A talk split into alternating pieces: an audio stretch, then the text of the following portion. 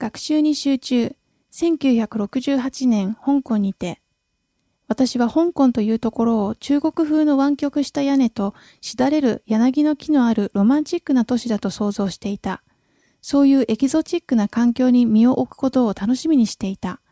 私が初めてアジアに向かったのはせんきゅうひゃくろくじゅうはちねんろくがつ、にじゅうにさいの時である。香港へ向かう途中は休暇を取り、想像の中でしか行ったことのない世界のいくつかを見ることができた。イタリアではローマの草原さと交通ルールのなさ、イスラエルでは時を超えて古代都市エルサレムを見下ろす夏の星空と終結したばかりの戦争に由来する国内の緊張感、イランではテヘランのバザールの異国情緒とろくがつなのにクリスマスイルミネーションをつけたタクシーの無謀な運転、インドではタージマハールの壮麗さとニューデリーの混沌とした生活ぶり、そしてタイではバンコクの華やかな色彩と人々や文化の優雅さを、旅を通して新たな認知香港への期待はますます膨らんでいった。とうとう私は香港に足を踏み入れた。そこにはカナダ大使館の公用車が迎えに来ていた。くすんだ茶色や灰色の高層アパート群を背景に混雑したカウルーンを走っている間、私は突然現実に引き戻された。香港は桃源郷などではなかったと。しかし、我々の車がカウルーン半島から香港島へ渡るフェリーに乗り込むと、突然近代的な高層ビルや堂々たるコロニアル様式の建物を背景に、外洋貨物船、橋家、戦艦、中国のジャンク、プレジャーボートなどがまるで万華鏡のように水上に浮かんでいるのが目に飛び込んできた。そしてそれらすべては香港側のビクトリアパークから眺められるのである。直轄植民地香港、当時はそう呼ばれていた。で、暮らしている間、私はいつもなんとなく閉じ込められているような感じがした。どこへ行くにもまず飛行機か船に乗っていかなければならない。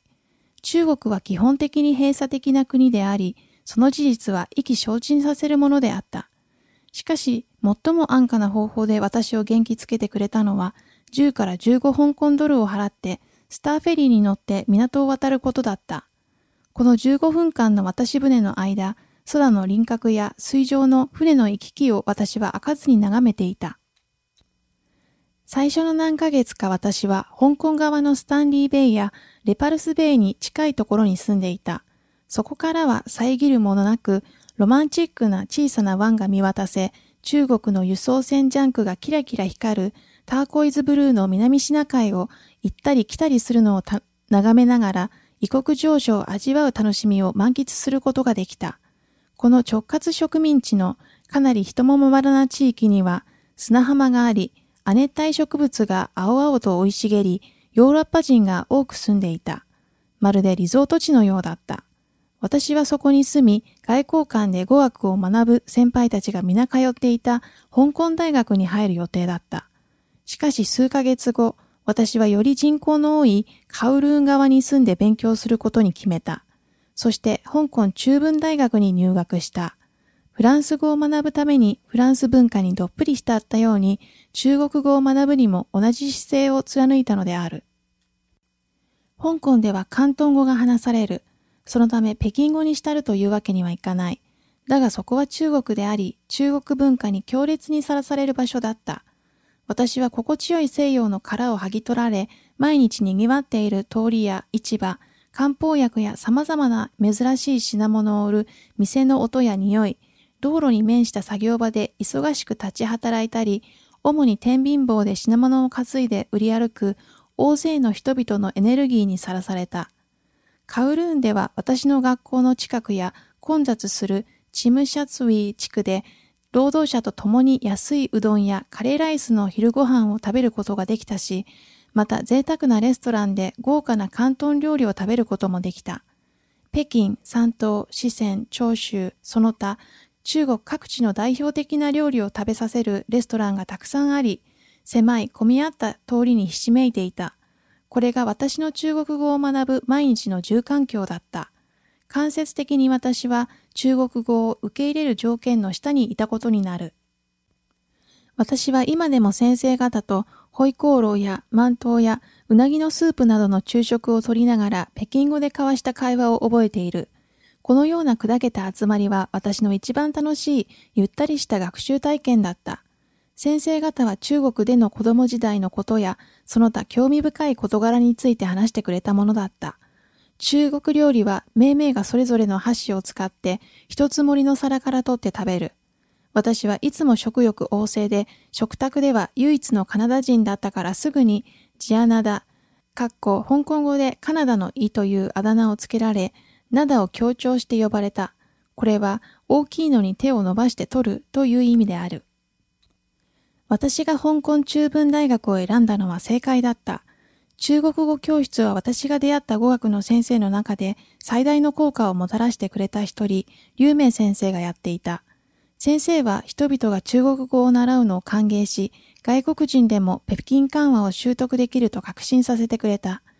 先生は学習者に勤勉を説いたが、それは先生自身がエネルギッシュで勤勉な人だったからであった。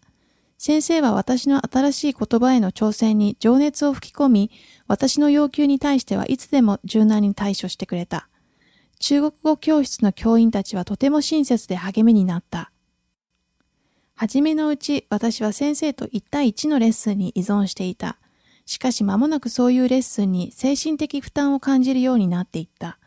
私は毎日さんじかん授業に出なければならなかった。時々私は疲れてほとんど集中できなくなる。先生方の教え方の効果もまちまちだった。何人かの先生方は英語で熱心に説明していたが、これは私にとって格別に退屈なものだった。当時のやり方は反復練習に力を入れていたが、これはしばしば退屈でイライラさせられた。一番いい授業は先生がただ何か面白い話題を喋ってくれる時だった。私には形式ばらない会話のやりとりの時間と家での集中的な勉強が一番効果的な学習になった。私の勉強意欲を真に鼓舞してくれたのは、精力的に私たちを見守り、挑戦状を叩きつけてきた理事の劉明先生だった。私たちの使った教科書は中国のエールのプログラムだった。最初のテキストは中国語会話で、解放前の時代の中国が舞台になっていた。この会話はスミスという人が中国に住み、働き、上海から南京や北京、国民党の時代にはこう呼ばれていた、に旅をする場面で成り立っていた。この内容はせんきゅうひゃくろくじゅうねんだいこう半の中国の現実とはかけ離れたものだった。なぜならその頃は文化大革命の真っ只中だったからである。私はもうこの教科書の内容をほとんど覚えてはいないが、このような作り物のテキストも外国語学習の初期の段階では多分必要なのだと今は理解している。